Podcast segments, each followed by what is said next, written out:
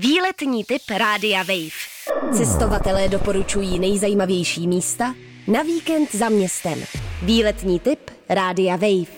Tentokrát mám pro vás pozvánku do Českého ráje, ale nebude to žádný výlet okolo Hrubé skály nebo na hrad Valčtej nebo do známého Hruboskalska, ale ráda bych vás pozvala do Besetických skal. Tohle místo je turisty v rámci Českého ráje poměrně opomíjené, nicméně je to velká škoda, protože je to místo, kde si užijete spousta legrace, zejména když půjdete na výlet s dětmi. V rámci toho eh, skalního města se nachází dva parádní labirinty, kde opravdu si můžete hrát na schovku a různě prolízat mezi skalami. Je to fakt opravdu jako hrozně super. Zároveň je součástí toho skalního města i několik výhlídek, které vám nabídnou krásné výhledy na Malou skálu, na údolí Jizery nebo na nejvyšší bod Českého ráje eh, Kozákov. Co se týče přístupové cesty, tak nejlepší je to asi eh, z Malé skály, kde eh, jezdí i autobus nebo vlak.